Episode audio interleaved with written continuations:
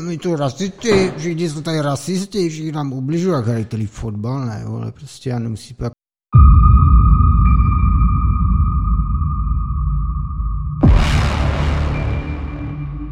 Dobrý den, vážení a milí diváci. Vítáme vás u, po týdenní pauze. Ano. Ma, vás vítáme u Pepe Logic, dalšího dílu. Čau Adame. Čau Honzo. Myslím, že eh, divák, lomeno posluchač Michal Lansman psal, jestli jsi zase kapitalista, že nebyl díl. Ano, Adam je nechutný kapitalista, nicméně minulý díl eh, nebyl kvůli jeho eh, lásce k penězům a, a zlatým cihličkám, fejmu a, a tak, ale vyšlo Diablo, no. No, je, to do toho promluvilo jistým způsobem, ano. Ano, o tom se budeme bavit ještě.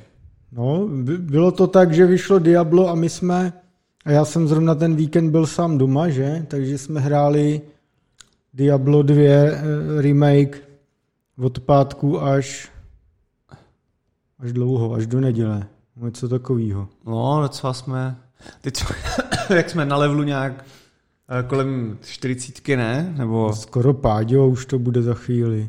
No, takže... Mm, takže je, je to nízký put, omlouváme se, ale toto jsme si nemohli nechat uniknout. A Blizzard nám to nesundal vždycky, takže eh, ano, snad jenom nám valili, no, to je no. pravda, no. Uh, no, p- pak ještě možná nějaký reakce byly, Michal Lansman nás taky překvapil, že zná jméno té herny, no. kam schodil hrát CS, což nás trošku vyděsilo a možná už to mažem jako celý, jako naší identitu ze všech internetů. A že teda... v takový, takovým malým e, městě no. zapadlé e, kraji a jak to může někdo znát? Tu a tak to, když tak Michale, dejte nebo dej vidět, jak to to, kde se vzala ta znalost, by nás docela zajímalo, protože no. podle obličeje, nebo tak si nejsem jistý, že jsme se třeba nějak znali, tak... Já, já si nejsem jistý, já na to mám blbý pamatováky. Já taky, no, ale tak může to být zajímavý zase grafiky sociální, takže to by nás určitě zajímalo. Jo, jo.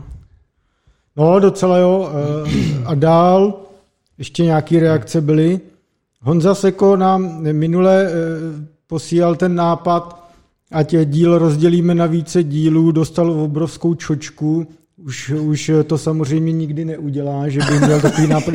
po, poučil se, mu neříkej. jste ho správně skyberšikanovali, ale přišel s takovou eh, podnětem, který se dá zvážit a to je, že bychom do videa měli přidávat i jako grafiku, ve smyslu, když jo. o něčem žovaníme, tak dát třeba fotku nebo něco.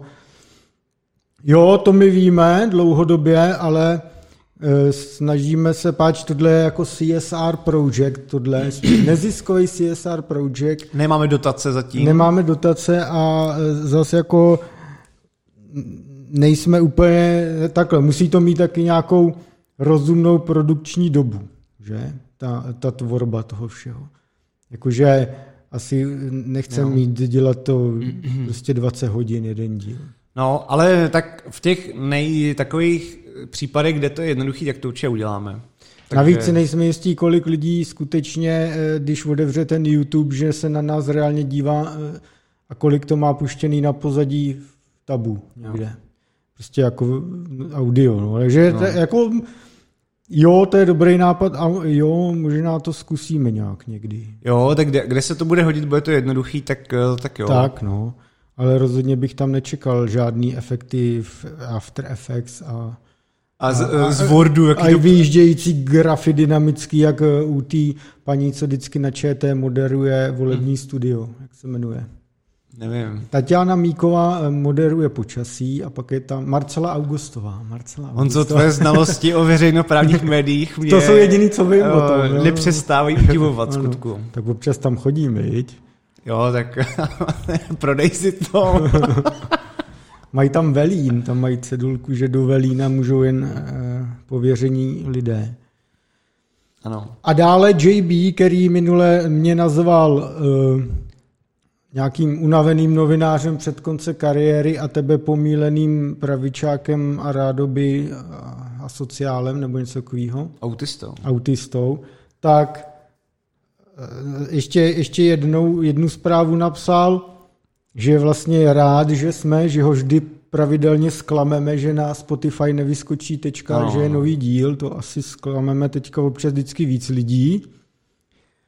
A ještě, že zapomněl u mého popisku přidat, že ještě jsem Čínou pimpnutý. Což... Ano, eh, to já považuji také za velmi trefné, takže za to děkujeme. A... Hele, já, já tenhle týden zrovna jsem se bavil, jelikož v Česku, v Praze tenhle týden celý běžela soutěž European Cyber Security Challenge, kde Česko pořádalo pro evropské země a Kanadu cvičení jako soutěž prostě studentů a tak. A byly tam i významné české bezpečnostní složky a já jsem si s nima milé povídal a velmi rozumně, takže já nejsem jako vympnutý Čínu. Jo takhle, já myslím, že řekneš ještě tu... No, a ve výsledku, kdybych, samozřejmě nebudu nikoho jmenovat a tak, ale uh, oni, tam prostě oni třeba často zaznělo to, že Čínu nevnímá jako hystericky nebo tak, jak se může často zdát z médií, což většinou právě média hrotí, že jako chápou to, že hledají svoji jako vlastně právo na světě nebo jako historickou roli, protože jsou prostě 1,5 miliardy lidí a že to asi bude mít význam ta země, ale že prostě chtějí jako prostředky, které mají uh, bránit ten západní svůj prostor a že to prostě dělat budou. Ano. A, a jako o tom by šlo asi povídat, ale spíš asi off record u piva, než tady šířit, co si myslí bezpečnostní složky o Číně a tak. Ale, ale tak, tím jsem jen chtěl říct, že, že nejsem pimpnutý Čínou. No je. No a ještě tam byla teda poznámka, hlavně to dělejte bez přípravy. Prosím vás, já bych tady rád řekl jo, jednu jo. věc, jo. Eh, JB to je možná humorista, jo, veliký. Mm, mm. A myslí si, jak není vtipný, ale... A skutečně není. Ale uh, občas některá témata si vyžadují jako hodiny a hodiny výzkumu, takže to není... Ano, a ani, nebo chození v terénu, že? Takže... No. A to eh, my jsme jak tohle, my jsme jak babiš vždycky, když sedí a no, 16 hodin, 7 dní v týdnu dělám, aby tato země vzkvětala. Tak, tak podobně je to s tímto podcastem. No, tak jestli to má ty samé výsledky, ta naše příprava, tak to je blbý, no. No, to už je věc jiná, ale to, o tom mluvit nebudeme, že? Tak. O tom mluvit skutku nebudeme. Jinak ještě bych dodal, že co možná je tak možný veřejně říct ohledně, jak jsem se bavil o těch Číňanech s bezpečnostníma složkama, tak je to třeba tak, že prostě to Huawei třeba prostě nebudou chtít jako nějak propagovat nebo povolovat, takové prostě takhle, zaznělo tam i tak, takhle.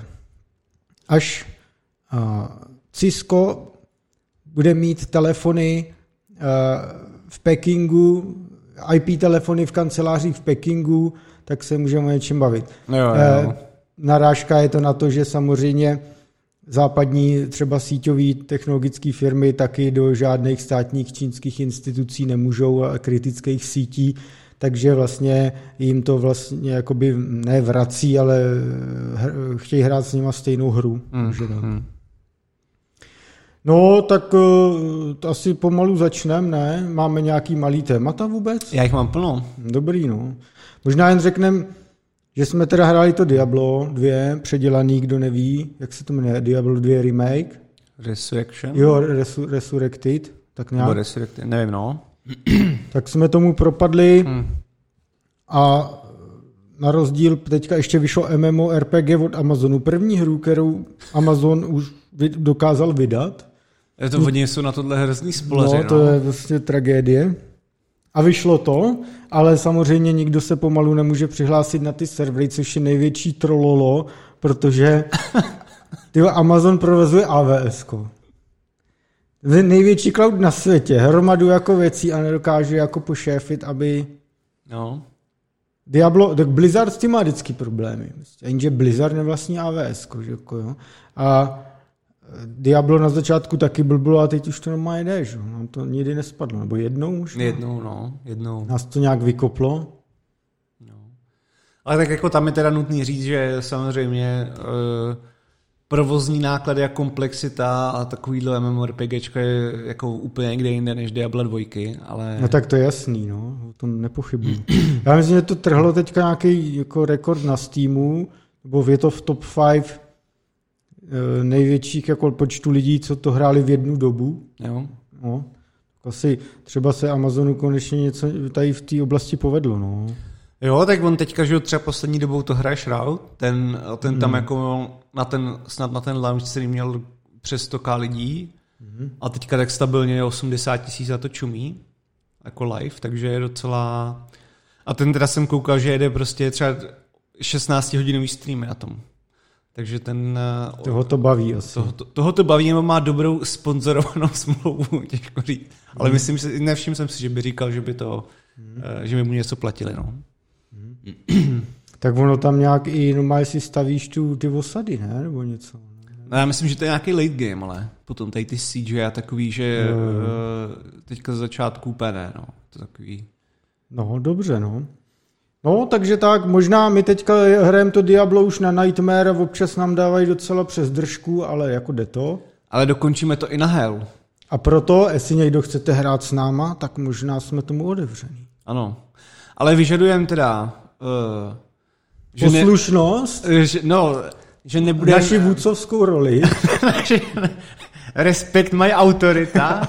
a ne, že, že v pozadí nebude mluvit mamka vole vařící a zvoucí na, na večeři. Tak my, my hrajeme mikro... stejně teďka vždycky až třeba od večer, když všichni jdou spát, ne? Jo, jo, ale tak, aby to mělo jako nějakou šta, aby jsme tohle.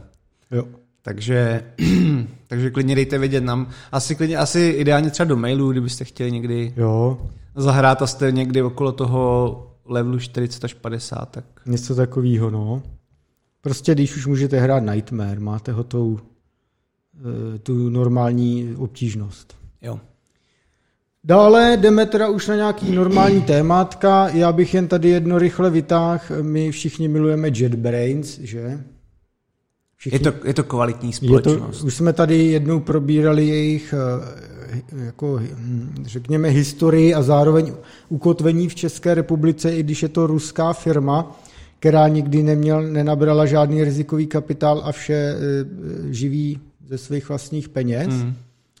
A, a teďka já mám k dispozici nové, nové výsledky, jelikož je to eh, právě firma formálně vedená v Praze, mají tady headquarters, tak eh, za loňský rok udělali tržby 8,9 miliardy korun, takže skoro 9 miliard korun.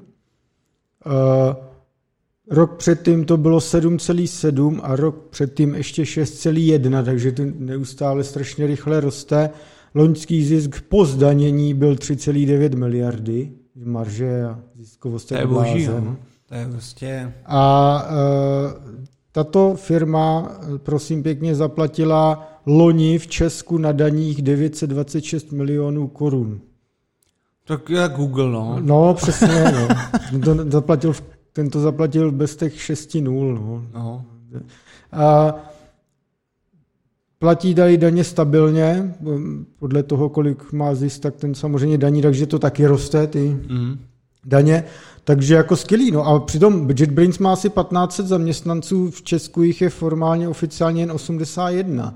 Že tady je to fakt jako takový to účetnictví a takovýhle ty věci. Mají tady i nějaký jako vývoj? Nějaký... Já jsem právě viděl teďka nedávno, že měli maj, pozice maj. různý vývojový otevřený. Určitě no. tam jsou, ale samozřejmě celkově 81 lidí z 1500 je výrazně jako malý číslo, takže vlastně můžeme být rádi, že tady to headquarters mají a že takhle jako přispívají. No, otázka, jestli je dobře, že to dávají, jako, že platí daně, no, otázka, co se s nima děje, a to je na jinou debatu.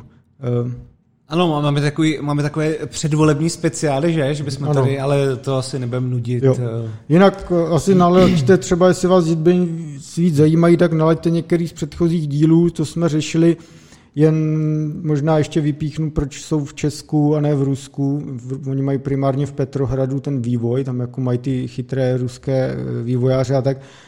Ale tak mi CEO Maxim Šafirov říkal, že tady je to prostě pro ně bezpečný prostředí v Evropské unii a, a, a v Rusku, že to takhle mít nechtějí, že tam to tolik bezpečný není z tohohle pohledu. Ano. Tak. No, tak můžeš něco teď ty zase říct. Ano, já jich mám hodně, tak pak uh, mě zaráž a můžeme se zase vystřídat. Uh, tak, napadl mě na to jeden vtip, ale nebudu ho říkat. Uh, první věc. Twitter. Twitter. Mě asi taky, no. Uh, Twitter, uh, teda tweet mě zaujal jeden od uh, našeho oblíbence, musím najít jméno, poněvadž já to vždycky zapomenu, od Inigo Gileze, mm. jak jsme tady měli takovou tu animovanou ženskou, jaký, jaký vlastně psal čistě shader, prostě based, ano, ano. což jsem tady mohl dát nahoru, no to už je jedno tak eh, oznámil, že eh, Smooth Step bude dál vyvíjet Quill, což je takový jako interaktivní nástroj na dělání fi- filmů ve VR. Mm-hmm. Mhm. Eh, je to poměrně jako vlastně nový. Já jsem o tom, myslím, že to je dost okrajová asi záležitost, ale teda musím říct, že jakmile by byl nějaký film ve VR opravdu udělaný, což asi musí být strašně náročný jako produkčně vlastně zvládnout a udělat že už teďka jako mít vychytanou kameru, aby vypadalo dobře, je hrozně složitý, nebo o tom by asi lidi třeba že z Moviezone mohli povídat jako hodiny, jak udělat mm. dobrou kameru, nebo jaký filmy to mají dobrý. A nedokážu si představit, jak by to bylo jako šílení udělat pro VR. Byť kdyby tam bylo nějaké omezení třeba 160 stupňů, nebo prostě nějaký takový. Ale každopádně uh, oni teda to mají spíš jako animované filmy, pro VR plánovaný, takže to je trošičku jako ještě jiný subžánr než klasického VR filmu. Ale tak je super vidět, že teda ten člověk se posouvá i, i takto biznisově, nebo on nikdy nebyl jako nějak chudý, nebo tak, samozřejmě, že uh, dělal myslím v Pixaru a tedy. Mm. Ale můžete na to mrknout, dám tam odkaz na ten tweet, jak to mě zaujalo, mm. protože ho sleduji, tady toho chlapíka. Tak, pak další, to je taková jenom vtipná věc. Eh, všiml jsem si, myslím, že jsem, myslím, že jsem si něco čet na, na Redditu a furt tam vyskakovala reklama na to, na OnlyFans. Jsi říkal, co je? Jako... A ono to byla reklama normálně na OnlyFans pro, eh, pro gamery. Takže oni už shiftují jako svůj nějakou jo. user base pomalu. Protože že tady bylo takový to, že původně měli zakázat ten adult obsah a vlastně mm. od toho nějak ještě odpadlo, že si vyjednali nějakou asi výjimku. Ale teďka, teďka už mají reklamy na gamery a případně na jako content creatory, aby dělali, aby dělali um, třeba tutoriály nebo dělali jako koučovací sessions, za, za subscription, že jo? což je jako tak eh, vlastně jako ten jejich model biznisový toho typu, že platí za exkluzivní obsah, který má nějakou hodnotu, tak vlastně se dá použít na tohle, ale i když zrovna na tom gamingu už na tohle existuje plno služeb, který se na to přesně zaměřují, že tam máš kouče na hry a vybereš si, koho chceš, od prostě Valorant, Apex Legends, CSGO, uh, Halo, jako tohle už si dá všechno zaplatit za poměrně dostupný peníze od 10 eh, do klidně 100 a více dolarů mm, za hodinu. Mm, jo. Takže mm. uvidíme, jak se jim tam na tomhle poli bude dařit. Já jsem si ještě vzpomněl, že Shroud někdy říkal, že když eh, byl v top formě na CS, že mu lidi platili prostě i třeba nesmysly, že mu platili prostě 500 a víc dolarů za hodinu za jeho coaching, ne? což je docela, docela zajímavý. Jako... A tak to tam, co tam můžeš vykoučovat? Aim, musíš natrénovat, prostě musíš na to tu ruku, ne? Reflexi. Ale aim, ne? aim jakoby aim ne, nevytáhneš, to musíš sám samozřejmě i, i přes různé jako programy, které na to jsou speciální, který můžeš používat. Mm. Ale tak hrozně důležitý je ten, že já myslím, že nejvíc, co mají problémy lidi, opět mé zkušenosti z herny, kterou zdal Michal, Uh, tak, tak samozřejmě je to nějaký jako game positioning, že jo, a, a vůbec jako awareness o tom, kde všichni jsou, abys vybíral jako dobrý angle, který máš střežit a mm. příliš se jako neexpozoval, tak eh, to si myslím, že jsou takové základní věci, které jako můžeš předat lidem. Jako není, není to na hodinu, ale uh, prostě u tady těch her, kde ti nic neodpouští, tak uh, tak, tak, se to, tak se ti může jako výrazně, výrazně zlepšit. Prostě odemykáš lidský potenciál. ano, zdravíme pana M a, a jdeme, jdeme teda otevřít další malé téma. Ano. Eh, to bude jenom rychlý odkaz, protože u Lexe Friedmana, který má občas zajímavé hosty, tak tentokrát byl Donald Knutík nedávno. A Donald Knut má uh, takové to, takovou tu sérii těch bychlí o programování, je velmi znám mm. v komunitě. Zvlášť teda lidi, co aspoň si chcou číst jako detailně svou algoritmech a tak. Takže to doporučuji. Uh, dáme odkaz. Myslím si, že to je uh, jako dobře věnovaný čas a Donald je hrozně rozvážně a pomalu hovořící muž, takže v dnešní době gamifikací a, a zvyku na rychlou akci, tak si musíte zvyknout na pomalejší tempo, ale tak, tak myslím, jistě. že attention span máme delší než uh, 10 sekund snad. Mm. Mm. Takže to bylo také malé. Teďka jedno aktuální ze včerejška. Slack měl, to mě překvapilo, měl úplně brut, nebo mě překvapilo mě jejich návod na řešení. Slack měl brutální výpadek. No. Že uh, oni teda psali, že jenom asi to ovlivnilo asi procento uživatelů. Lži. Ano, jsou to lidi. Jenže takhle, ono i procento uživatelů Slacku může být kolik? Milion lidí? Nebo no, i víc? Jako oni mají... Asi dost, no. Oni mají hodně, že jo? A souvislo to teda s DNSkama, respektive DNSek. Já teda nevím úplně ty detaily, já jsem to jako, mě to zase tak nezajímalo, abych to studoval, ale pobavilo mě, že oni říkali, že pokud to chcete vyřešit co nejdřív, tak jako ne, že by napsali, změňte si DNS, kde jako třeba uh, jako no zrovna googlovský DNS není úplně dobrý používat, ale kdyby tam aspoň zmínili tohle... Ale mají dobrou adresu. To mají, no. To, to si dobře zapamatuje, no. Ale uh, oni tam řekli, já to tady mám napsaný, uh, pokud to chcete vyřešit rychleji, uh, váš ISP bude muset flashnout DNS rekordy for slack.com. prosím, kontaktujte jejich networking tým a, a dejte jim tuto informaci. Já už vidím UPC, no, no, potřeboval no. bych udělat prioritní ticket, vole, mohli byste, a, a ta ženská, jistě pane Adame, tady hnedka na tom bude technik pracovat a jdeme to okamžitě udělat, ne? Ale uh, pokud uh, si přehodíte ty DNS na nějaký jako větší služby, tak to funguje hned, jo. A, takže Eh, ale jako jejich eh, popis řešení problému přišel trošku jako uh, směšnější. No, to je vtipný, no. Řekněme. No je čas se přestěhovat na Discord, že? My přes něj si voláme u Diabla, no. samozřejmě. Teďka dostal Discord nových 500 milionů dolarů investici.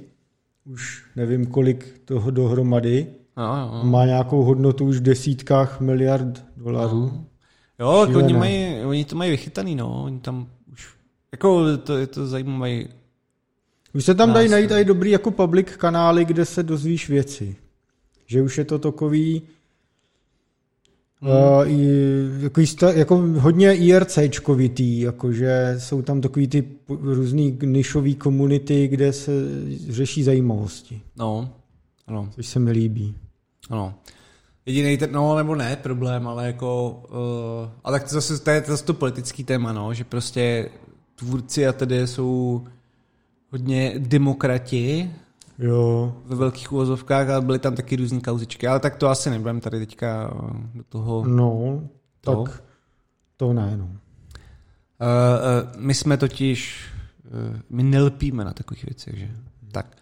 A poslední malé téma, které mě zaujalo, a trošku se týká teda, co jsme probírali kolikrát, byl, že Opel, což je takový ten výrobce kvalitních automobilů, takže, nic proti tomu, tak do konce roku bude muset, eh, teda chtěl jsem říct jedno přirovnání, ale říkat to nebudu, protože zase bych dostal bídu, ale eh, bude muset do konce roku zavřít továrnu, protože nejsou čipy. Tak to je normálka, no. A všechny pošle na pracák.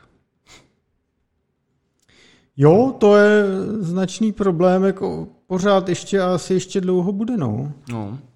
Teďka, teďka se, to, to bude asi na jiný téma, jak jsem objížděl Drážďany, kde se vyrábí nejvíc čipů v Evropě a to stále znamená eh, jako vlastně nic vůči světu. A teďka se hry rozhrála třeba v Evropě fakt docela velká politická hra o tom, jak sem ty jako výrobce dostat a tedy. No, jo. Otevřela se nová továrna uh, Bosche v Drážďanech na mm, čipy do aut a Infineon otevřel teď novou v Rakousku, že to stihl o tři měsíce dřív, než chtěl, protože ta situace je, jaká je. Ale zatím, co, co tak pozoruju, tak jako rozhodně se to letos nevyřeší, možná ani příští rok, jako fakt je to, fakt je to zatím docela bída, no. No, proto my jsme s Honzou právě přemýšleli, že, že budeme dělat čipy, mm. Uh, byť teda uh, samozřejmě 100 MHz bude mít rozlohu zhruba fotbalové hřiště, protože naše miniaturizační technika zdaleka ještě... Je Lidl. Jak, jak si není vycizilo... Ne, vy... vy no, no, jak se to jmenuje? Jak se to říká? Vycizelo. Vycizelo. jak jsme no. stejný dementi, ale no, ale taky vlastně budeme otevírat startup a... Taky se můžete hlásit, ano. Probereme to u Diabla. Uh, Čipy samozřejmě eh, dopadly i na Huawei, ale na ně to dopadlo kvůli embargu. A tady bych dodal takový menší vývoj, jaký je. Ten samozřejmě Huawei, eh, nebudeme se teď bavit o tom, o těch síťařině, ale o telefonech, tak už vypa- vypadávají jako stop 5, i když byli vlastně, když to sečteš s honorem number one, ano. i v Česku, i různě na zahraničních trzích. Teď už zavřeli jednu kamenný obchod v Kvádriu v centru Prahy, a takže je evidentní, že se to prostě postupně stahuje. A jsem, jsem zvědavý, eh, mají teďka ve Vídni v říjnu představovat normálně pro Evropu novou vlajkovou loď Huawei IP50. A asi to bude z Harmony OS, nevím s jakýma čipama. Určitě tam nebude asi 5G modem, protože ten nemá jak jako se k tomu dostat. Jo, to je zajímavý, no, vlastně. No. A jako furt teda jako zajímavý, že s tím nějaký takovýhle plány jsou. Mm. No, oni to teď nahrazují, že tady chtějí prodat jestli, notebooky a, a hodinky a všechny ty věci, ale jako zavřeli jeden obchod ze dvou, jo, má ještě jeden na chodově v obchodáku, tak uvidíme, jak se to vyvine. E, e, ještě bych tomu rád zmínil, že už jsou k dispozici finanční výsledky z Česka za loňský rok, Huawei, a je velmi zajímavý, že si loni v podstatě jako udrželi e, tržby. Mm. E, je to necelých no, 5,99 miliardy korun, 6 miliard korun. A v roce 2019 to bylo mírně přes 6 jenom, jo. A, do, a stále to je jako v zisku. Takže e, jako to revenue odsaď pořád proudí, je fakt, že týčko, ty mobile a vodáč, to 5G, to 5G v úvozovkách, no to, to, co teď jako spouští, že vám se to non 5G, tak to furt zapínají na Huawei. Hmm. Je fakt, že menší regionální provideri, operátoři často pořád Huawei mají. Takže oni tady furt nějaký jako biznisy dělají a evidentně jako 6 miliard je 6 miliard, no. Ano. Takže skoro jak JetBrains, že? To je skoro jak JetBrains, no. A ono pak je jako něco jiného ta ziskovost, že jo? Když dáváš software nebo krabice, tak je to někde jinde potom. Jo, to mé přirovnání bylo...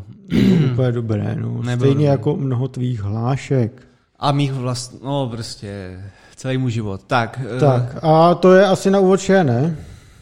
No, já už mám potom menší a velké, takže... Dvě velký máš? Ne, menší a velké mám. Menší a velké. Nebo střední a velké. Tak začni tou, tím středním, no. Dobrá. Tak, eh, mě zaujal jeden článek. jako vždy. A ono to má návaznost ještě na jiné téma, ale to si proberem až po tom, co proberu ten článek a trošku o něm něco řeknu.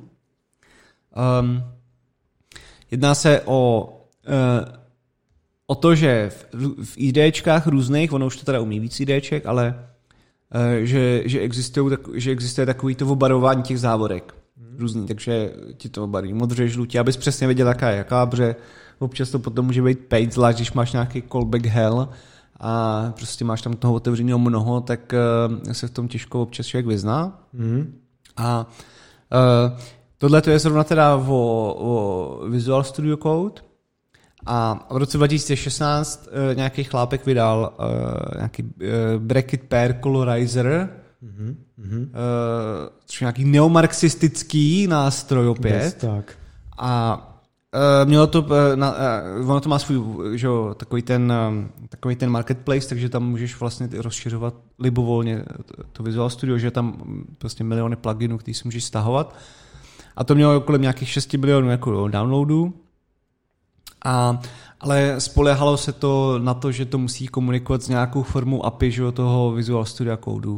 Na to, a ono to sebou nese jako jistou časovou jako netriviální investici, řekněme, eh, aby, aby to eh, obarování probíhalo dobře. U malých dokumentů to zase tak nevadí, ale eh, když třeba je dokument nebo file, který má 42 tisíc řádků, tak, tak prostě přepočítání a přebarvení při přidání nového bracketu trvá 10 sekund. Mm-hmm. Což je mm-hmm. prostě, což je trochu pain, ono teda těch jako tisíce řádků v jednom fileu není úplně jako, řekl bych, běžný, nebo až bych řekl, že to je možná nějaký antipatén, když ono záleží, ono zase to může být tak, že potom máš nějaký jako jako kód, který je minifikovaný do jednoho fileu a ten chceš upravovat. Jako mm. chápu, že to může mít své použití. Mm. A e, taky ten problém tý, e, jako takový ty extension v tom VS Code byl teda, že, že to pálilo 100% e, vlastně CPUčka Lol. a a veškeré věci typu, protože že jo, když ty edituješ ten kód, tak veškeré věci se taky zpomalou, takže když máš autocomplete, tak zase ten, že jo, taky chce nějaký prostředky, mm. a, mm. ale zase to brzdí tohle, takže bylo to složitý. A oni teda, uh, Microsoft, jelikož je good guy, tak... Uh, teda, tak snaží se teď. No, no. Teď, se, teď se to říkal spíš sarkasticky v tom, jo. že uh, v 1.6 updateu, tak uh, z dobromyslnosti reimplementovali tu extension vlastně. Jo, jo. Což je, ale tak to je takový běžný, že i AWS, že dost často, když je nějaký populární projekt, který je open source založený, jako, nebo doplňuje hodně tu jejich technologii, tak oni ho, uh, oni ho joinknou. No, a prostě na druhou stranu teďka Azure je pro open source projekty, má kredity na rok zadarmo. No, tak uh, to je skvělý, no, ale hmm. kreditama nenakrmíš rodinu. Ne, no. A o tom ty, Honzo, něco víš. Jakož to rodilý muž. No. Ano. ano. Uh, takže prostě si řekli moje extension nyní a uh, udělali to sami. Uh, výhoda toho samozřejmě byla, že oni už nemusí spolíhat na používání nějaký externí API, že, který expozuje uh, Visual Studio Code, ale mohli to psát přímo vlastně řekněme jakoby na kódu toho samotného programu bez nějaký asynchronicity a, a tak dále. Takže výsledkem toho teda je, abych to eh, zjednodušil, že eh, to udělali zhruba 10 tisíckrát rychlejší, ten, tu extensionu. A mm-hmm. co je zajímavé na tom článku, nepoměrně dlouhý a jakoby hodně, má hodně jako technických pasáží, takže do těch já nebudu úplně zabíhat. A, ale zmíňují se tam třeba o používání jako dva, tři stromů, obecně tam používají, jako popisují trošku bez stromy, Eh, popisují tam recursion free jako uh, tree travels, travels mm. po, po, popisují tam obecně nějakou bit aritmetiku, uh, popisují tam, jak, jak se sestavují, jak se sestavují vlastně stromy na obecný vyhodnocování výrazů, což je taková jakoby základní věc, řekl bych, když máš nějaký jako výraz s nějakýma operátorama, typu jako plus, minus, krát děleno, jo, tak jak se stavit vlastně strom a vyhodnotit ten výraz, mm. tak tohle je něco podobného, ale je to teda mnohem složitější, protože tam máš ještě inzerty od lidí, kteří píšou kód, jo. A uh, z, těch, z těch technických věcí, tak oni teda, uh, oni teda se do, uh, došli k tomu, že vlastně to stáhli jejich odhadem, že to stáhli z ON uh, plus E na O log na třetí N plus E, kde, délka, kde N je teda délka dokumentů, a Ečko je ten edit size, což jako edit size vlastně znam, edit size podle mě znamená ten uh, za nějaký časový úsek jako počet insertů nebo deleteů. Jo. Takže jako je to, je to hodně, hodně rychlejší. Uh, zmiňují se tam i o, o jako různých problémech toho typu, že uh, jako vůbec detekce, že, že je to vlastně zajímavý problém i v tom, že máš hrozně moc jazyků a detekce jakoby správných závorek, aby to jako nebyl komentář nebo aby no, to nebyla někde no. vysící je taky docela voser, protože to je nějaká jako, uh, jako nějaká disk, deskriptivní věc nebo, nebo nějaká syntaxe toho jazyka. Mm. Uh, takže že, že si na to taky museli dávat uh, jako pozor.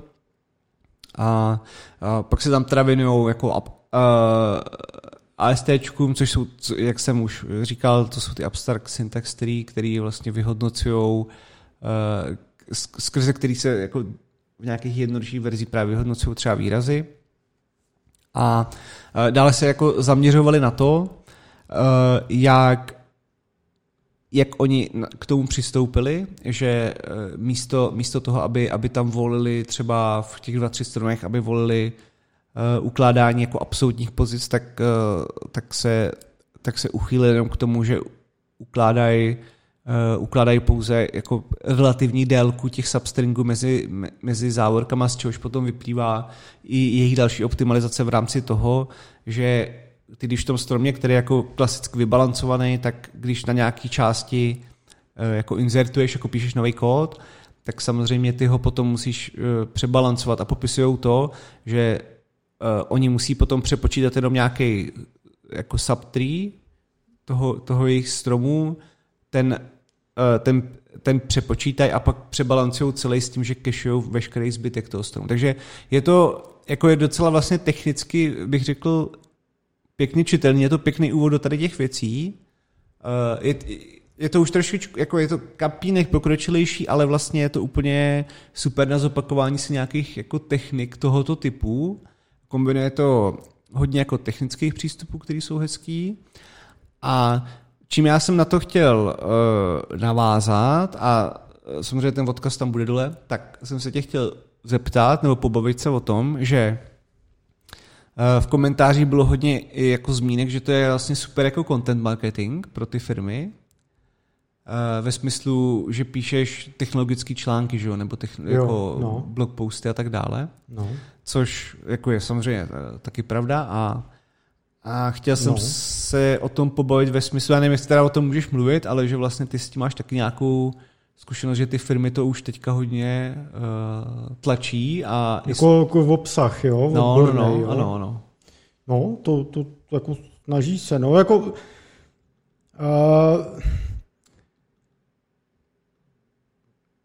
Vylo, jako snaží se, vyloženě jako odborný, tam je většinou v těch firmách problém donutit ty lidi, co tomu fakt rozumí, aby něco napsali. Mm-hmm. Že jako zase jim to přikazovat taky nemůžeš, že jo, to je jako, často někdo nechce, nebo na to nemá vůbec čas a tedy. Takže mm. víc jako vzniká takového obsahu víc jako nad tím, jako s nějakým kontextem a tedy. Jo. A to většinou často píšou i nějaký ghostwriteri, copywriteri, takže a asi to jako samozřejmě funguje, že jo, ty nad tím obsahem máš kontrolu, nemusíš se jako vnucovat někde, udělaj si, můžeš si vybudovat vlastně silný třeba vlastní jako blog, kde si vydáváš, co chceš, pomáhá ti to v SEO, pomáhá ti to v hiringu a ve všech těch věcech, no. Takže jako... A, a, a myslím si, že to pro některý ty lidi, kteří to třeba píšou na zakázku, je docela zajímavý živobytí, no, tohleto. Ale já jsem to právě chtěl zmínit no. bez teda jmenování čokoliv, ale že no. vlastně s tím taky setkal částečně. Že... Jo, jako, ty, jako po trhu ty jako nabídky různý lítají, to jako i tady české firmy rozhodně to no, no. vyhledávají a určitě čím dál víc. A ono to primárně, než že by přesto chtěli dělat jako nějaký jako sales, jo, nějaký leady nebo tak, tak primárně cílí na hiring, na hiring. O to jsem, no. o to jsem právě chtěl jako by částečně mluvit, no. že mně přijde uh, vlastně, že mě vůbec nic, kdybych se díval teďka na nějakou firmu, tak mě vůbec nezajímají nějaké vaše... Já, já bych ideálně dělal ve firmě bez bullshitu, měl svůj kancelář a polip mi prdel s vašima herníma zónama a všechno tě no, Tak to už myslím píčové. docela na ústupu, taky ten hype. No, to je, to je velmi dobře. Hlavně mít na to, na to klid. Hmm. A a spíš jako kvalitní technický zázemí a spíš jako řízení lidí nebo vůbec jak ten tým funguje. To je eh, asi důležitější. A je dobrý, že to zmíníš. Já jsem právě si u tohohle ještě uvědomil, že vlastně jak to má třeba product board, hrozně dobře podchycený, mm-hmm. protože ten se, ten se ten nedělá jenom ty technické věci, ale píše i hodně o tom core business, jako pro, pro koho to dělají a proč. Mm-hmm takže vysvětlují všechno třeba ohledně produktu jako takového, nebo jako, hmm. jak, jak, jak se dělá jako jeho handlování prostě hmm. v těch firmách. Takže to je taky dobrý a vlastně tomu věnu, musím věnovat jako, bych řekl, dost, Určitě, dost no. peněz, aby to ty lidi psali, protože ty články jako nejsou úplný sračky, bych řekl, no. vyloženě. Jak, nebo jako, že jsou dobrý, jo, spíš, takhle. Jo, jako jo, tohle funguje, no. Samozřejmě no. Dělá, někdo to dělá dobře a někdo blbě, no. no. A jak samozřejmě, když si řekneš, budeme dělat content, tak velmi často to končí jako, že uděláš dva články a pak už to nikoho nebaví a, a rychle to vyšumí. Jo, jo. Stejně, to je stejný, jak když někdo si založí si šéfe profil na Twitteru a no. jo. Nebo když si někdo udělá podcast. No, tyjo, to byla taky vlna, no. Pár jich vydrželo, ale hromada toho vyšumělo, že jo. Firemních podcastů teď byly miliardy taky. Mm. Pár jich zůstalo, nebo pár, nějaký zůstali, nějaký jsou i dobrý a tak, ale jako většinou to skončilo po pár dílech, že jo. Jo, no, mě, mě ještě napadá z dobrýho obsahu, co třeba já jako vnímám, jako by řekl bych spíš jako technický člověk, nebo co by mě na té firmě bavilo, tak určitě a to už jsme teda zmiňovali, jednou tak byl určitě Showmax, ten, ten taky jako se o to docela stará, jako ne, že bych no. chrlili úplně články na týdenní bázi, bych řekl, ale hmm. jako veškerý, co napíšou, tak je to prostě, má to hlavu a patu. Hmm. A potom se mi zdá, že do toho hodně šlape, ne, nevím úplně, jestli do té technické části jak exter, extrémně, protože z, z nátury jejich biznisu to není jako triviální úplně předat v hmm. článku, ale tak to je určitě CDNK. No, uh, jo. Kde pana ob, eh, toho, uh, jejíž majitel je oblíbený návštěvník hlavně kantýně. kantýny na stojáka. takže takže tam, tam je taky nějak vnímám jakoby silnějc. Určitě těch firm teda víc, hmm. ale vždycky to jako velmi ocením, no. když to ty firmy dělají, můžeš trochu nahlídnout uh, jo. i jak ty lidi přemýšlejí trochu. To úplně skvělý. Jako pro nábor je to úplně nejlepší. Myslím si, no. že je to hlavně pro ten nábor, a obecně otevřenost je dobrá věc, že, jo? že podle mě se ne, není důvod toho bát. Mm. Si furt něco syslit, jako hlavně to někdo neví, podle mě je to naopak. No. Jo, jo. Takže proto jsem mi tady ten článek eh, zmínil, bych je to od smrdutého Microsoft. Ne, není smrdutý, je v podě. Hmm. Uh, tak, uh, tak to si myslím, jako, Zrovna že... Microsoft třeba je hodně aktivní na různých trzích, včetně Česka, mm, jako pokud vím, jako vyloženě český technický věci moc nepíše, ani nemá nikoho, kdo by to nějak extrémně řešil. Dřív tady býval Štěpán Bechinský, že jo, který byl všude prostě, mm. teď už to neřeší, ale vím, že jako v zadávání takových těch případových studií, jak jo, takže aktivní docela jsou, že, že, jako, že to jako píšou a ale to není nic, co by zajímalo úplně jako vývojáře třeba, no, to spíš jo, jo. míří na, ten, na ty produktáky třeba, nebo, nebo sales, no. Ano. Tak eh, to je, to je ode mě vše k tomuto tématu. No, tak to bylo zajímavé. Já bych si teď teďka taky teda jedno vzal, který jsme slíbili minulé. A to jsou ty čipy v, v lidech. Ne, nejsou to ty z očkování, není to z 5G vysílačů a tak, jsou to jiný čipy. A není to, Honzo, ale Mark of the Beast? Možná, možná, možná máš pravdu. Vaš slova, ochu. Možná je to tak, nicméně já chci mluvit o jiných čipech. Dáme samozřejmě odkazy, abyste si mohli proklikat fotečky a podobné věcičky, ale už několik let v podstatě mm, je v Česku, a nejen v Česku, aktivní jistá subkultura lidí, co si nechávají dávat čipy eh, do těla. Tady se to dává většinou mezi eh, palec a ukazovák, tady do té části, kde tam se to vpíchne takovou docela širokou jehlou, je ten čip, tam vytlačí, Ono se to tam usadí, do, do deseti dnů to nějak obroste tkaninou a ten čip tam je. Je to taková malá, malý zrnko, nevím, rej, no rejže ne, je to větší než rejže. Dáme fo- odkazy na ty fotky, ať to můžete vidět. Nacucaná rejže. Ano, a já jsem právě tomu věnuju, nebo poprvé jsem byl na čipování se podívat už v roce 2016, pak jsem párkrát různě ještě něco viděl, pak jsem nějakou dobu se toho nějak extra ne, nezúčastňoval a teď jsem byl právě před dvouma týdnama se po dlouhé době podívat na novou várku a úplně boží, ne? Bylo to v paralelní polis ve sklepě, v těch spodních místnostech prostě podzemních Fakt, jak kdybyste prostě hráli Cyberpunk 2077 a přišli tam k nějakému tomu borcovi, co vám dává implantáty. Byl tam prostě týpek v šiltovce Black Sabbath, prostě, jo. jo. A prostě profesionální, nevím, jestli byl Tater, ale jako piercingy a tyhle věci. Prostě piercingový studio má nějaký.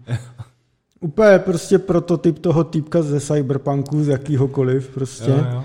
A, a přišlo tam na várku e, šest lidí, což není moc, ale bavil jsem se s jedním týpkem, který to hodně jako sleduje a říkal, že už jako můžou být stovky lidí v Česku, takhle očipovaných. No ale co mě zaujalo nejvíc, tak jako tohle to probíhá, jak už jsem říkal, několik let. Začalo to třeba hodně v, právě v paralelní poli, kde to dělal Honza Hubík. Ten už tam teďka není, ale eh, vznikla nová soukromá firma, první kybernetická se to jmenuje. Je to pod doménou čipování.eu a normálně tam za několik tisíc korun záleží, co chcete, prostě zajistí veškerý ten servis, zajistí, mají maj právě toho, tohohle toho týpka nasmluvaného na to, na to profi, profi jako zavádění. Uh, a ten týpek, co to založil, si říká Chipmaster, nebo Chipmister.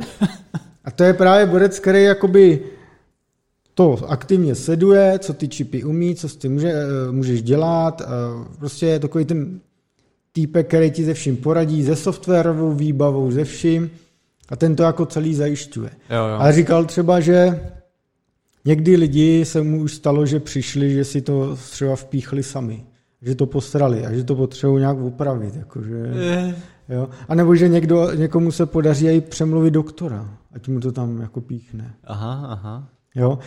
Co je ještě zajímavé, na začátku ty čipy vlastně byly dost stupid, jo. Vlastně jednoduchý čipy na eh, odevírání dveří, odevírání kompa. Jo. Jaký ty NFCčkový klasický RFID, různý ptákovinky, no. jo. Docela vlastně nuda a jako nevím, no, jako dobrý na experimenty, ale víceméně jako je to takový do it yourself, doma si tím něco odemčeš nebo tak. Nicméně teďka už je možný s tím normálně platit eh, na platebních terminálech. Mm. Koupíš si čip, eh, ten, který to, tomu, tomu implantátu, no, ještě, je ten implantát, což je v takovým skleněným obalu, těžko rozbitelným, a do toho se dávají různé čipy. Takže neplíst implantát a čip. Jsou čipy a pak ten implantát. No a existuje implantát, který se jmenuje Wallet More, eh, neboli Wallet of Tomorrow, který už má eh, schopnost toho NFC placení stejně jako třeba tady ty tvý slavný Apple Watch, jo, jo. špehovací. Eh, tento Valetmore vyjde bez implementace, takže bez toho vpichu a tak na 200 eur. A jeho životnost jakoby morální nebo podpora končí po třech až osmi letech, záleží, co si zaplatíš. No a ty, a ty to musíš tenhle ten čip, tenhle ten implantát spárovat s aplikací iCard, a to je vlastně taková virtuální peněženka podobně jako třeba Revolut, kam si mm-hmm. nahraješ, no má převedeš si prachy a ty pak platíš tou peněženkou a pípeš přes ruku. No, takže tady už to začíná být zajímavý. Když ti to k něčemu v životě jako je. I když samozřejmě je to takový to, tohle přesně umí ty hodinky úplně stejně na ruce, že jo? Jako, takže, ale už se z toho stává něco, co by teoreticky mohlo být jako takový use case, který by mohl dávat jako takovému běžnějšímu člověku smysl. Jestli mi rozumí, že už to no, no nemusí no. být nutně taková ta hardkorovina pro otevírání no. skřínky v posilovně. Vole. No, nebo přesně tak. No. Že si doma ještě vyrobíš vlastní zámek na to a víš. A spájíš si ho, vole. no, ale jsem se bavil různě s lidma, co už si ty čipy dali a tak a některý z nich jsou to prostě takový nadšenci prostě a hodně z nich to mají prostě jako takzvaný živý tetování, že jim to prostě přijde, prostě jsou lidi, kteří si dávají piercingy, ale protože se jim to líbí a nějakým způsobem to, no. že pro některý je to prostě takový živý tetování, což jako fair, no, když, když to tak mají, no. Nebo, nebo jako cílenou výstřednost a to, takovýhle no. věci. No ale jako boží je, že na to můžeš mít založenou jako firmu a počkej, já jsem si někdy poznačil eh, přesně, jak to v živnostenském tom je. Eh, je to na činnosti, při kterých je porušována integrita lidské kůže, takže je to vlastně něco jak ten piercing a tak. Nebo náš podcast. no, nebo, nebo, nebo náš podcast, no. Eh, my, my určitě jako nazdílíme nějaký další, další k tomu právě podrobnosti, třeba ty čipy, jo. Třeba jeden z nich je od NXP normálně. Mm. NXP Semiconductors, nizozemský výrobce čipů. Klasika, to jsou čipy v autech, dělají čipy do aut a, a, a, a podobně, do průmyslu a tak. A, takže i, i druhý a druhý se používá čip Atmel. Jo. Taky, taky jako běžní výrobci. A Známý velmi. dost často se to ne nepodobá eh, čipům pro zvířata. Což se taky dělá. prostě dobytek a ovce, no. no. Co na to říci? Jo. Uh, no a co, jako vždycky, když tohle něco to kolem toho, kolem toho uh, jako nějak publikuju, tak se strhne vždycky hrozná mela a hrozně to vždycky zbourá návštěvnosti a tak, jo. Hmm. Uh, protože to budí vášně. A přijde mi, že každý má hned jako takový názor na to, že a většinou ten negativní ve smyslu, že ty vole, podívejte se, jak nás tady všichni očipovají a, a, a oni to ještě dělají dobrovolně, víš, a takový to. A, a tak možná se zeptám jako tebe, co, jak, jak tuhle to hnutí celý jakoby vnímáš, protože většinou ty řeči jsou právě takový úplně od lidí, co všude vidí nějaký, no. že nás všichni chtějí ovládat a tak a, a, a to víš. No, já myslím, že pokud jako pokud si deskompiluješ svůj uh, vlastní operační systém nebo jako důkladný fork něčeho na svůj telefon, tak už očipovaný seš. No. To je teda asi jedna věc, že prostě pokud fakt nemáš nějaký build, že si jsi super jistý, že to je degooglovaný a deaplovaný nebo cokoliv, jo, tak, eh, tak už nějaký jako čipík na placení skrze nějakou virtuální peněženku tě jako nemůže vlastně... No navíc ty eh, čipy, co máš v tom těle, jo. To není, že by tě šlo sledovat přes satelit. To je prostě NFC, který fakt, jak ještě když dáš do té kůže, tak často dost debilně reaguje, jo, že to není. O, hele, to, uh, to zase bych neříkal, protože je, je i dost, nebo neříkal, jako... Jako ten čip je úplně jako... No, ale de, de, jako zas nevíš. Je tam třeba, je, je tam třeba 88 bajtů uživatelské paměti jo, v jednom z nich. To je super, no. Můžete si uložit, uh, nevím, číslo na vaši mámu třeba. No. Ale co jsem chtěl říct no. je, že uh, já, já zas, já zas uh, nechci u toho dát nějaký definitivní jako vyjádření toho typu, že vlastně je to dobrý v tom, smyslu, že... No, hlavně to není povinný, to je dobrovolný pro toho, no, kdo ano, ano, počkej, blbnout. ale co chci říct je, že uh, co třeba dělal Google, že jo, s veřejnýma wi a se skenováním wi po celých městech. No. Jo, prostě taky jako jenom no to my máme kvůli tomuhle Jasně. nějaký keci a nakonec vlastně z toho vyjde to, že to je mesh prostě network, kde tě můžou jako sledovat a ty vlastně nevíš, co máš kde za posluchače, nebo emitory toho, že ti ten čip odpoví nějakým způsobem. Takže je to takový složitý jakoby predikovat, jak tě to může poškodit, jo? To, jako, to zase bych nechtěl to, jako, z toho dělat závěr. Ale jak říkám, no, pokud člověk má nějaký jako telefon, kde se nestará o nějaký build nebo cokoliv, tak prostě je to, je to mnohem horší. Mm. A No já bych rád dodal, že vlastně nad týma čipama, co se tady pořízeš, máš fakt dost velkou kontrolu, když chceš. Ty si e, jo. veškerý to softwarový, to není plug and play, to není, to není prostě... To je, jasně, tam si nahraješ, co no, chceš, no. no. A vlastně, vlastně myslím, i musíš, tam, to není... Tam ani není žádný SOC, ne? Jako... No, to, to, je, to je prostě, je to vlastně stupidní úplně. No, no. Víš ten počet byteů, co to má na user jo, jo. paměť. A to vlastně není tak, že jako dejte mi to a můžu platit, nebo to tam si fakt jako všecko nahráváš, spravuješ si to sám. Jo. Já to vidím jako hračku, eh, s kterou lidi blbnou, no. Mm. Takže ty hysterické výkřiky vždycky od lidí, kteří o tom vlastně ví prd, Víš, takový to mm, typicky prostě, to, to je článek, který ti i na odborný web nalinkuje na homepage seznam a nahrne se tam hovada, teda hromada lidí. Hromada hovat.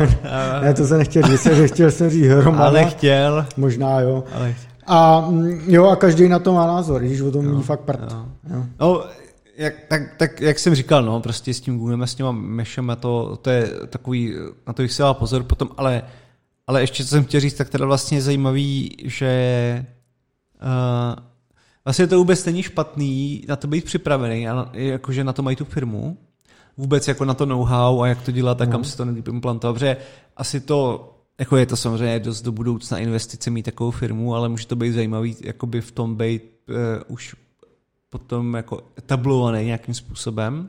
To si myslím, že je jako fakt jako dobrý. A co mě teda překvapilo, je tak 200 Eček. To, to, se mi zdá, to se mi zdá docela dost. Mm-hmm. No ten celý zákrok, když si to objednáš, já, když se podíváte, myslím třeba na to čipování EU, tak tam myslím, Nějaký ceny jsou, ale vyjde ti to na pár tisíc, no, není to jako no. za pěťu. Což, což trošku dělá teda problém s tou demokratizací jako ve smyslu, že jo, jako každý si řekne, no tak já budu dát pět litrů za to, abych mohl platit jako no, místo no. takhle, tak budu platit takhle, ale jako... Uh, třeba tady jeden implantát DT Next si vyjde za čtyřku. Jo. A teď si nejsem jestli, jistý, jestli je to i s pichem nebo jenom implantát. Podívejte se i na web dangerousthings.com, kde je e-shop specializovaný tady na ty věci. Nalinkujem. No, můžete si podívat, jsou tam RFID implantáty i NFC implantáty, dokonce jsou lidi, co si dávají i magnet. Magnet? Že pak cítíš třeba kolem sebe ty elektromag- nějaký magnetický vlny, co si. Cítíš po těle pak. Jsi jako propojený no, s tím co nevidíš. Jo, no, no. jako třeba s intenzitou pole a no, tak, no, jo. No. Cítíš prostě věci. No to je jako těžko asi popsat, popis, co cituju nějak lidi, kteří to mají, že fakt jo. cítí jako... No. Tak je, že jako k vysílači máš orgáč prostě, ty to úplně... Ten tady stojí třeba šestku. A nevím, právě nevím, jestli je to i s tím zákrokem nebo bez. Jo. Ty že bychom to to? Uh-huh. A dá se to vyndat jednoduše? Jo, to eh, zase jdeš na zákrok eh, od toho týpka, no. co to dělá, on to nevpikuje někde do masa, že jo, to tady je někde tady, uh-huh. to nahmatáš přes kůži, když ti to ukážu, jak to zmáčknou, je tam vidět to zrnko a říkali, že to jako vyndávají, no, že tam uh-huh. maximálně nějaká jizvička malá, ten vpich je fakt jehlou a sice vypadá strašidelně, uh-huh. ale ten vpich je malý, to jako není žádný. No. No, tak eh, je to určitě zajímavé, no. Tak... No já bych možná ještě dodal, že někde eh, jsou tak pokrokoví, teďka konkrétně myslím, kde jsem byl, tak to bylo ve Švédsku v jedné moderní fabrice řízené primárně automatizací a robotama, tak tam některý zaměstnanci, a teď prosím pěkně zdůrazní, že dobrovolně začali právě experimentovat, že si to dali do ruky, tyhle čipy, zkoušejí s tím eh, komunikovat s tou fabrikou že mají různé loginy do, do těch jo. linek a podobně. Takže někde s tím blbnou i na této úrovni. No. Hmm. No, tak ona to bude zajímavá doba, no, protože jako teďka ještě je to furt takový jako humpolácký, že, že to je, že to bude jako nějaká součást, nebo někam Taková těžká subkultura, no. Ne, jako jako humpolácký v tom, že to je furt jako lame, strašně technický provedení, jako na nějakou aut- autentifikaci třeba, jo, že, no. že to prostě není ještě, ale, ale čekají nás asi jako zajímavé časy, protože pak vlastně to může být i součástí jako jiných procesů, a to už se ale bavíme o nějaké jako hodně biologii mm-hmm. a nějakým programování a spojení tady těch světů vlastně, kde už to může být součástí jako opravdu tvýho těla nebo nějaký, nějaký, nějakou signature? No jako, že se vyloženě dáš novou evoluční jako cestou. No, to už jako hodně už filozofujeme o té budoucnosti. No, no, no. Ale je možný, že pokud člověk už evolučně jako, jako dál nepůjde jako biologicky, takže je možný, že se bude augmentovat. Záleží jakou formou. Možná to vůbec nebude invazivní a, a už jsme argumentovaní tím, že máme hodinky a mobily, že jo, výkonný. Jo, jako já se, já si myslím, že to nebude třeba nutně jako invazivní věc, spíš ale ta debata vlastně o tom bude strašně složitá, no. Že jako už je to i teďka, že jo, třeba já taky nejsem úplně zastánce jako nějakých různých pasů, abys mohl pomalu jako do hospody, No, ale už, už, už jenom takováhle blbost, že a je to jako kus papíru, kdyby se hodně jako stavil na zadní, nebo nějaký jako kvérko, a pak, a pak se bav ještě o takových jako dalších věcech, které ti ovlivňují jako fyzicky, tak už se prostě, eh, bude to hrozně složitý vlastně období vůbec, jak to dojít nějaký jako koncenzus. No to rozhodně a... bude, jako kdyby to, neumím si představit, že by někdo přišel s politickým nápadem, budeme si dávat místo občanek čipy. Že? tak eh, to asi by úplně ne to, no. no. To bych, to bych právě doufal, že nikoho nenapadne ani vůbec no. jako s tím přijít, ale tak uvidíme, no. Ale je to určitě zajímavé téma, dá, dá se o tom dlouho, dlouho hovořit. No. Takže sledujte třeba uh, na Facebooku skupiny typu Kyborgismus a tak a oni se tam různě ty komunity nějak druží a vypisují si termíny dalších uh, vpichů a jsou dost otevřený, když tam jen tak přijdete čumě. Oni to berou jako, že přišly nové ovečky do kostela se to, no. And see? Ano, and see, no. no. Takže tak, to je moje téma a jdeme na poslední ta, eh, téma Adamovo, které bude mm, delší asi. Ano, asi bude delší, uvidíme. Tak, uh, takhle, na začátek prvně trapné zklamání, že? Protože já si myslím, že už budu mít hotový demíčko No to tady sliboval. Na pana Furiera, ale stále objevuji ještě nové a nové možnosti, jak to vylepšovat, takže eh, nechci představovat uh, jaksi polo nějaký uh, polotovar, že se to jmenuje, teď už jsem si vzpomněl. Tak, takže dnes se budeme zabývat uh, přednáškou. Název přednášky je PID loops and the art of keeping system stable. Uh, je to od pana Com McCurtick, nebo jak tak se čte. Je to mm-hmm. týpek v AWS, co maká, uh, hlavně teda na inf- infrastrukturní cloudové stránce. Mm-hmm. Dělá tam principal inženýra, takže už docela jako vysoce postaveného muže, který, ale hlavně technicky zaměřený, který jako zkoumá vlastně nebo se stará o, řekněme, čistý návrh, kdybych to hodně zjedrušil. Eh, řeknu tomu ještě nějakou motivaci, pak se pustíme do, do, do té přednášky a do, o čem mluvil a vlastně proč je to zajímavé hmm. a proč by to mělo zajímat i vás. Tak. Uh, já jsem ještě, uh, vlastně ještě mě napadlo jedno téma, já řeknu, proč je tady to propojení. Já jsem původně chtěl ještě mluvit o reservoir computingu, což je... Nebo o reservoir docs. Eh, můžeme to spojit. Eh, pak to je jistě téma. kvalitní podívaná. No? Ano, můžeme to, můžeme to, pane Bílý, spojit eh, v jedno téma. Ale to bude, to dáme jindy, ale já jsem hledal trošku dostupnější informace aplikací hmm. reservoir computingu, což je jako speciální jakoby odnož, řekněme, machine learningu, která je hrozně jako zajímavá z hlediska nějakých jako chaotičtějších systémů a predikce systémů.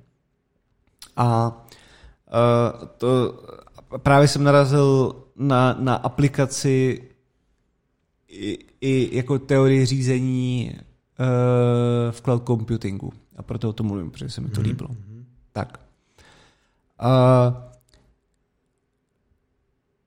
co bych k tomu ještě řekl, že ten uh, to řízení těch systémů a to, ty PIDčka samotný jsou, jako můžou být poměrně vlastně jako jednoduchý, ale uh, já se k tomu dostanu víc v té víc v uh, přednášce, ale co, se na, co je na tom jakoby velmi zajímavé, to propojení.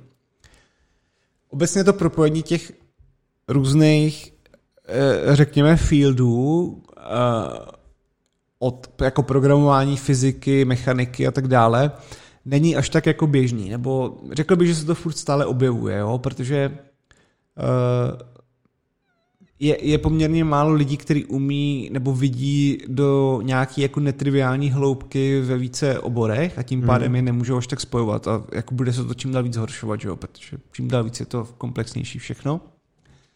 A Zrovna, zrovna toto je vlastně skvělý případ. Já, já bych, příklad, já bych to ještě, než se dostanu na ty detaily, vysvětlil třeba v tom, my jsme se bavili dřív o tom, o tom třeba reinforcement learningu, ať už to bylo na hrách nebo tak, ale zmiňoval jsem, že se určitě tak dá vyřešit třeba i to reverzní kivadlo, že máš, jo, že máš že tyčku, pak tady máš kloup a další tyčku a chceš a tady máš jako hejbací soustavu a chceš to roz, roz, rozkmitat tak, že to bude stát vlastně uh, uh, jako kolmo, kolmo k zemi, ale bude to chtít spadnout, takže to musí automaticky ten systém vyvažovat. No, jo.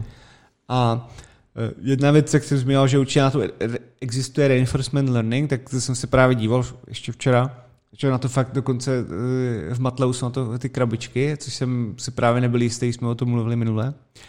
Ale je to, je to jako různý přístup k těm věcem, že Reinforcement learning je něco, že nutně nevím, jak chci něčeho docílit, ale znám aspoň chování systému, takže nějaký diferenciální rovnice.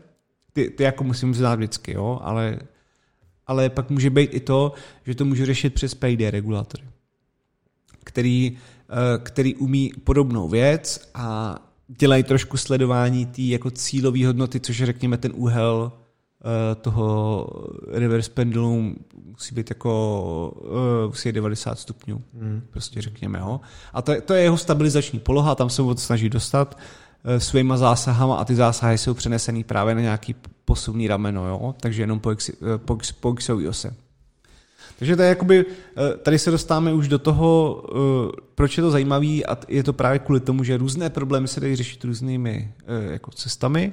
Třeba násilím. Uh, ano, nebo, to vždycky po podcastu Honza dostane ko, kotel prostě. Nebo, nebo si lze rozhorčeně stěžovat, masivní letákovou kampaň udělat. Klitoris, prostě všechno, všechno se dá to. Ano. A, a právě to používání eh, speciálně fyzikálních nebo věcí, které vznikly třeba ve fyzice nebo v mechanice na, program, na svět programátoru je úplně boží. Protože ty obory jsou starý, nebo Eh, relativně starý. Eh, no jsou, no. Jsou tam desítky let výzkumů a různých knih, které se jde okamžitě aplikovat, jo. A ušetří to strašně moc času a hmm. je, je to hrozně obohacující pro obě strany. Takže to, proto o tom budeme o tom, o tom teda budeme mluviti. Mm-hmm. Tak. Um, Teďka v té, v té jeho přednášce, proč, proč teda jemu se, to, jemu se to líbilo, na co on to používá v rámci jako AWS, tak je teda uh, autoscaling placement, takže různý jako počet různých instancí, storageů, jak, jak se alokuje prostě networking uh, pro různé jejich klienty, všechno většinou řídí nějakýma tady těma re, regulátorama. Byť, byť on teda říkal, že většinou používají teda pejčkový, že, nebo že úplně nejdou do, do té derivaty složky, ale mm-hmm. občas i jo, je, on tam o tom jako mluví, takže se to dá to. Povídá i teda o fairness algoritmech, to znamená eh, z hlediska eh, teda TCP, prostě aby, aby na ty jako, jako částečně to souvisí vlastně z net neutrality, že jo, a jak, jak, dávat, jak dávat ty resursy ne někomu primárně, protože, je to, protože mají velký biznis, ale aby byla zachována neutralita na té síti. Ale týká se to, týká se to EQ, týká se to throttlingu, eh, ve smyslu, že teda my chceme prostě distribuovat, obecně chceme distribuovat veškeré resursy tak, aby to bylo spravedlivé, aby jsme nikoho neupřednostňovali. Eh, tohle to eh, se dá taky na to použít, ale zmiňuje teda i systém stability, kterou, kterou uh, oni Uh, oni musí hrozně moc hlídat, protože že většinou chceš držet instance prostě pod nějakou zátěží a, a, a scalovat je, nebo a, jako upscalovat, downscalovat, aby to bylo v nějaký zátěži, ale uh, ne, ne, nechci, jako chceš to držet automaticky prostě, nechci, a nechceš, aby to jako přešvihávalo. Na to jsou ty regulátory dobrý. Uh, on tam ještě uvádí teda eh, takový příklad eh, jako na začátek, kdybyste se pak na to dívali, tak příklad jako specí a sledováním teploty a držení dané teploty, takže prostě když budeme mít nějaký nebo řekněme nějaký ohřívač jako že vody, mm-hmm. tak eh, prostě observuješ nějakou teplotu, teď to má 20, teď to chceš na 60, takže to znamená, že musíš přidat oheň, teď valíš, valíš, valíš, teď ten oheň stoupá, ty observuješ, že prostě nějakým teploměrem, že stoupá a pak když si to začne přibližovat nebo to přešvihne, tak zase ubereš oheň. Jo? Je, je mnoho přístupů, jak to dělat a právě ty paid regulátory ti, ti dovolují to, že, v, že, že to konverguje hrozně moc rychle k dané hodnotě, na který to chceš mít. K tomu bych řekl ještě pár pří, jako příkladů. Já jsem napiji. Ne, ty se nenapiješ, ty chlastáš, Adame. Mm. Ano, ano. Tak, uh, čem to může být hrozně složitý? Tak když si představíme jenom, eh, že ohříváme nějakou vodu, tak, tak dobře, voda, voda je docela jako easy, ale když, když si představíme, že můžeme mít nějakou, jakoukoliv kapalinu, tak jako nějaká disip, disipace nebo obecně jako chování uh, jako uh, přenosu tepla v kapalině může být jako strašně složitý problém v tom, že ta kapalina se může mít jako různé fyzikální vlastnosti, když se třeba ohřeje, tak uh, potom distribuce může být horší nebo lepší. Jo? Jako teď, teď to, což zní trochu jako uh, jako ne úplně intuitivně, ale když mm. máš nějaký potom jako supervodiče nebo tak a jejich jako vylezání že z láhve ven přes okraj, který je taky neintuitivní totálně, ale jako můžeš mít různé kapaliny, které mají různé vlastnosti prostě. Takže pak ti do toho vstupuje teda nejen to, kde, kde to měříš a podle čeho ten systém se chová, že, že řídíš jako ten hořák, ale může to být i tak, že, že, ty, že ty diferenciální rovnice nebo jako řízení toho tepla může být úplně jako hardcore a musíš to měřit jako na různých místech nebo to musíš neustále míchat, abys předešel právě nějakým jako divným Eh, jako lokálním úplně jako uh, jako divnému fyzikálnímu chování nějakým vektorovým prostoru. Takže tohleto všechno do toho jako vstupuje a může to být jako strašně komplexní a tím se jako hodně zabývali fyzici. Mm-hmm. Uh, tady se opět dostaneme teda na mistra Fouriera. Uh, Klasika. Uh, protože uh, protože Fourier se za, uh, právě zaměřoval hodně na distribuci tepla, byť ne nutně jakoby palinách, ale třeba na nějakých jako eh, jako tyčích, nebo řekněme, že ten materiál byl nějak jako pevného skupenství, jo? A zajímalo hodně, hodně jako distribuce, eh, jak se, to, jak, jak se to vlastně bude přelévat v tom a to byla jedna z motivací, proč on teda dělal vlastně Fourierky, vůbec Fourierovu řadu, hmm. Fourier series, eh, na ten, na ten rozpad, na, na, na ty, na ty různé bázové vektory, protože ho zajímalo, jak by to potom mohlo fungovat obecně. A má to taky, a je, je vlastně hustý, že to, že to je i spojený ty vole, s tímhle tím tématem, jo, s, tím, s tím teplem. Takže to je na tom, uh, to je na tom krásné. A Mimochodem, my gratulujeme vítězům ceny Josefa Fouriera, kteří teď udělovala francouzská ambasáda.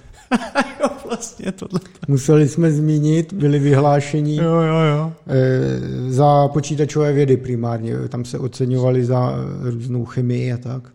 No. A, ano. Eh, já teda ještě chci říct jedno zajímavé propojení, no.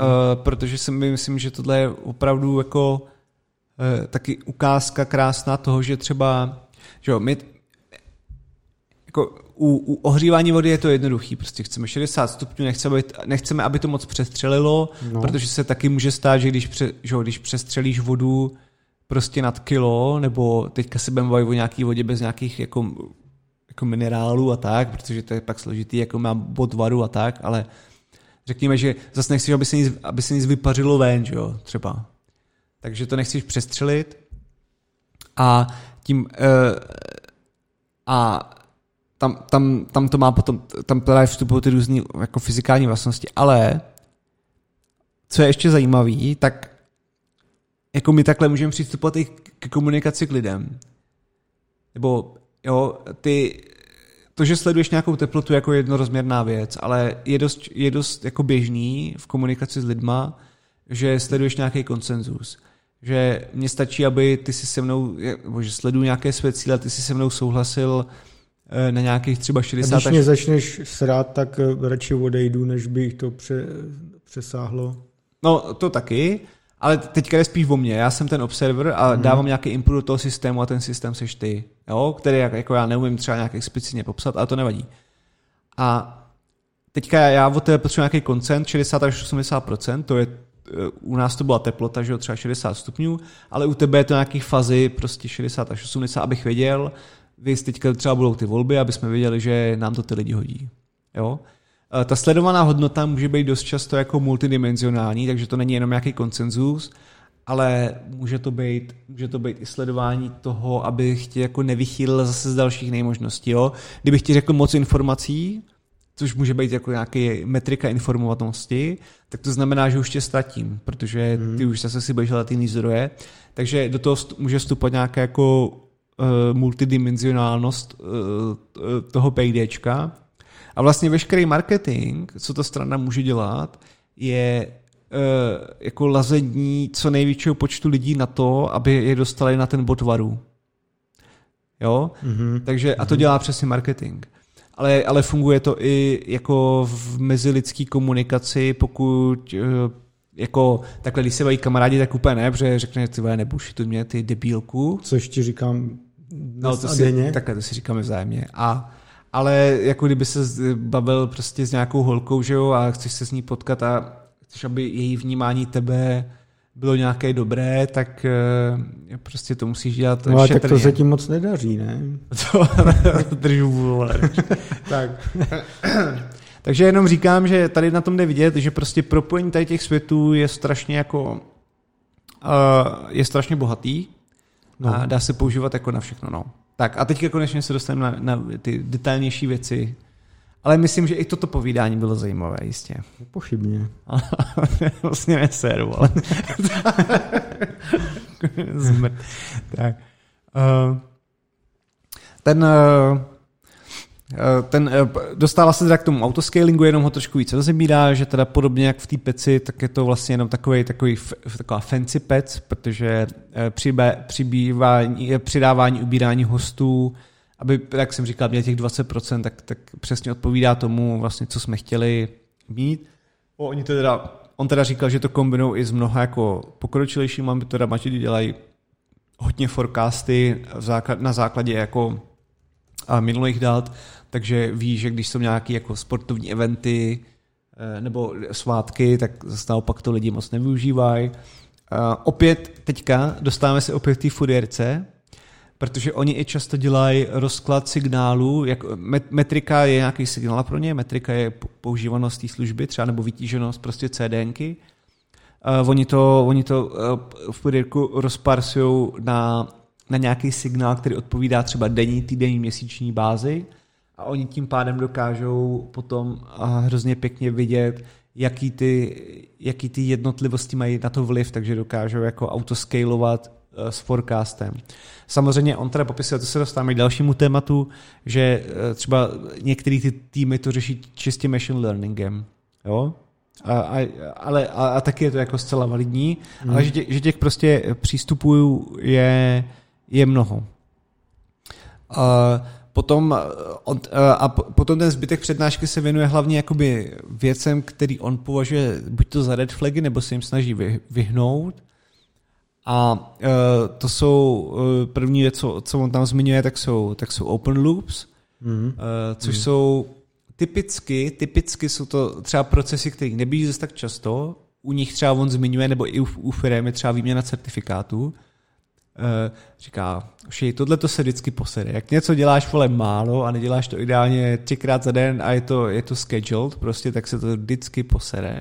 Mm-hmm. Takže Eh, je veškeré věci, teda, co neběží často a, a na který jsou různý magic nebo prostě fallback buttony, tak uh, tomuhle, tomuhle všemu se, se ideálně jako, jako vyhnout. Mm.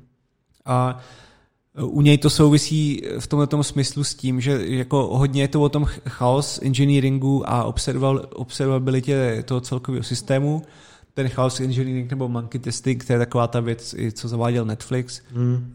že prostě různě zabíjíš různý části systému a musíš být dostatečně schopný mít tak do, do observabilitu, že dokážeš ten systém jakoby vzpamatovat a znovu spustit ve všech regionech třeba. A uh, to taky souvisí teda s teorií řízení systému, obecně vzato.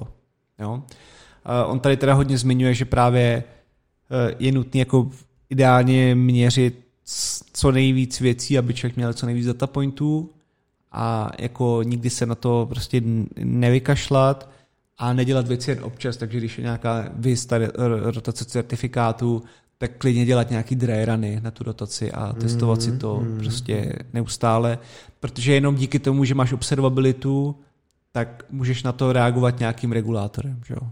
A ten ten už může dělat cokoliv. Jestli ti zvedne hořák nebo ti spustí pager duty, to už je jedno, ale má to vlastně ten samý eh, ten, ten samý důsledek.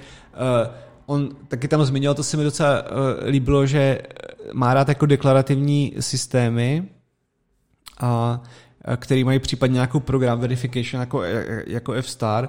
Tam u tohohle je důležité zmínit, že deklarativní, on myslí, to je, to, to je trošičku Eh, to je trošičku ten přístup, co my jsme popisovali u toho testování, eh, že máš eh, red, green refaktor, takový ten postup, a to je přesně o tom, že ty deklarativně popíš, jak se ten systém má chovat, žádný test ti neprojde, pak to máš jenom zelený, pak to refaktoruješ. Mm-hmm. A je to podobný přístup i tady k tomu, že ty vlastně potom se to dá mnohem formálně lépe popsat ten systém, když ho máš takhle začátku postavený. Tak. On se tam potom teda zmiňuje ještě o třeba uh, liveness a legu, že uh, v real-timeových systémech je mnohem horší dostávat lag data, jako ve smyslu spoždění o pět minut, než radši dostat aktuální informace. Jo, což znamená, že radši bych nedostal time series, na kterou já budu reagovat s nějakým legem, než radši bych dostal vždycky tu aktuální. Mm-hmm. A, ten, a ten důvod je takový, že když máš nějakou critical infrastructure, kde ti narůstá prostě strašně moc jako třeba nápor, je tam strašný stres na servery, tak ty nechceš, ty nechceš jako mít nějaký extra, jako nějaký zásah do toho systému na základě le, jako informace, která má lek, protože pak už pak můžeš udělat nějaký rozhodnutí, který to ještě pošle víc do prdele, jo. Takže uh, třeba zmiňujete, a to je docela, si myslím, že je zajímavý, že oni preferují v tady to, v tady té observabilitě vždycky jako LIFO, uh, což taky že last in first out, prostě veškerý jako queue systémy, uh, nebo teď to, to chci míchat jako, řekněme queue, bych si představil trubku, ale ta bude fungovat na základě LIFA. Tak to on říká, že oni, oni vždycky a vždycky preferují aby měli radši aktuální informace než jako spožděný, mm-hmm. protože pak ten systém se může těžce zhroutit. Eh, skvělá věc, co tam potom zmiňuje, a s tím já teda úplně stoprocentně souhlasím, tak jsou, on to pojmenoval jako false functions. A to je to, že uh, při jako dá, abych, abych to zobecnil, dát si pozor na korelaci uh, uh, mezi mezi třeba nějakou, nějakou metrikou a tím, jak se ten tvůj systém chová. To znamená, uh, když bych, on tady třeba uváděl nějaký, on, on tady udělal nějaký příklad, jo, třeba Unix load nebo, nebo systém latenci.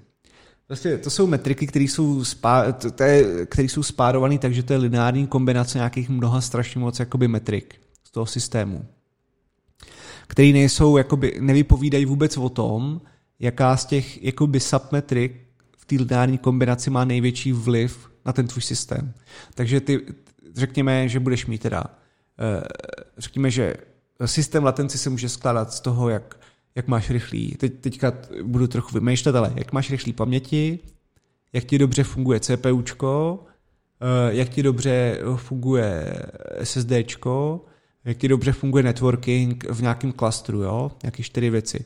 A teď, když ty to splácneš do jedné věci, podle který děláš nějaký aktuální zásah do systému, ale nevíš jako jednotlivý zásahy těch lineárních kombinací, hmm. tak to může strašně pokazit, protože se může stát, že ti strašně, že ta že ta výsledná metrika ti nějak vyroste a ty řekneš, jo, potřebujeme víc instancí. Ale ono se třeba stane to, že, že největší vliv na to má network, uh, networking v rámci klastru, který větší počet instancí ale nevyřešíš, protože to může být problém úplně někde jinde. Jo? Takže to jsou, to jsou podle něj ty false functions a to je vlastně důležité u jakýkoliv věci. Jo? Rozebrat ten systém na co nejmenší, na ideálně atomický prostě observabilitu, eh, zjistit podle nich, eh, případně extrapolovat nějakou metriku, která je lineární kombinací tady těch atomických věcí a na tý, na tý zakládat. To je celkem v pohodě, ale nedělat to opačně. To je, to je strašná chyba. A potom tam ještě teda zmiňoval třeba edge triggering, což je, což je to, že, že plno jako systémů, který on pozoroval a který si myslí, že nejsou dobře navržený, tak jsou tak, že máš nějaký, většinou máš nějaký threshold, kde jako považuješ, že to je v prdeli ten systém. A že se musí udělat nějaký zásah, jo? Že třeba využívá to příliš, jako eh, CPUčko je příliš teplé, řekněme, tak musíme roztočit větrák. Jo? Jenže ono se dost často může stát, že ty ho strašně roztočíš a teď ti to zase klesne na příliš chladnej.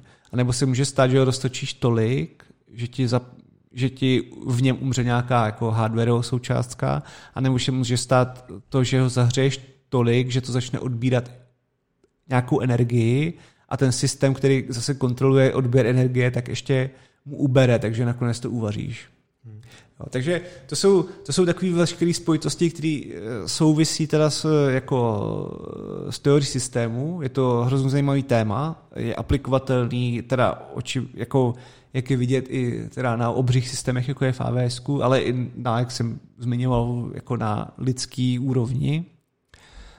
Uh, Kdyby vás to třeba zajímalo, nebo jste byli uh, mladší ročníky, tak třeba můžete to docela dobře studovat na ČVUT mimo jiné tady, to, tady tu oblast. A uh, jako moc, moc pěkná přednáška. Není to určitě pro lidi, kteří třeba už jako se tím zabývají, nebo nějaký PDčka dělal, nebo obecně chápou trošku řízení systému, nebo ví, jak k tomu fyzikálně přistupovat.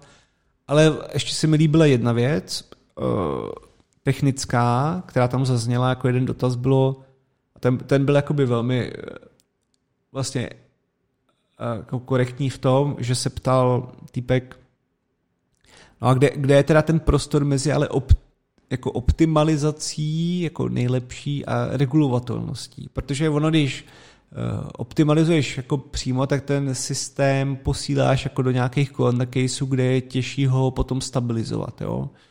To bychom se mohli bavit ještě v nějaké jako velmi jako detailní technické třeba promluvě, ale uh, on, on ale říkal, a to, to se mi právě líbilo to, že o to nám tolik nejde, my se hlavně snažíme vlastně teďka vůbec aplikovat tady ty věci na veškeré naše systémy, protože i heuristiky, které ti dají jako 80% zlepšení, nebo na 80% a nejdeš na 100, jsou pro naše systémy prostě zlomový. A dá nám to, dá nám to klid na duši a vlastně to, to, že potom už to budeme ještě jako cizelovat a dostaneme se na 90 nebo tak, to už, to už je pro další generace nebo pro, pro, pro další desetiletí. Teďka stačí, je to všude zavedem. Takže jako mm. výborná spojující přednáška. Eh, Poselství, jestli se na nás díváte z budoucnosti, nebo my už jsme mrtví a vy jste tohle objevili jo. na YouTube, třeba už YouTube nebude někde prostě, tak vidíte, co jsme předpověděli. No, tak to spíš o tom povídal ten kluk z AVSK. Nevadí. Nevadí. Ale tak třeba, třeba s tím marketingem a mezi lidskými stavama jsem to nikdy neviděl. To, to je má interpretace. Tak. Aha, tak to zase neberte tak vážně. Jen tu... Honzo, zemře, jo. Doufám, tě přejde auto, až půjdeš domů. good, good, good. To bychom nemohli hrát Diablo, Adame. No tak to už se přidají diváci teďka. Pravda, to je pravda. Nicméně my ti teda děkujeme. Vám děkujeme za pozornost. Eh, ne, nebudeme nic slibovat, jestli budeme příští týden, budeme se prostě snažit. A snad budeme, no. A tak, no. A tak, no. Když, budeš, když byste chtěli to Diablo, tak klidně napište, uvidíme, třeba to nějak klapne. Ano. Tak jo, ještě jednou díky za pozornost. Mějte pěkný víkend i týden a se příště na viděnou a naslyšenou. Čau. Tak jo, mějte se. Čau, čau.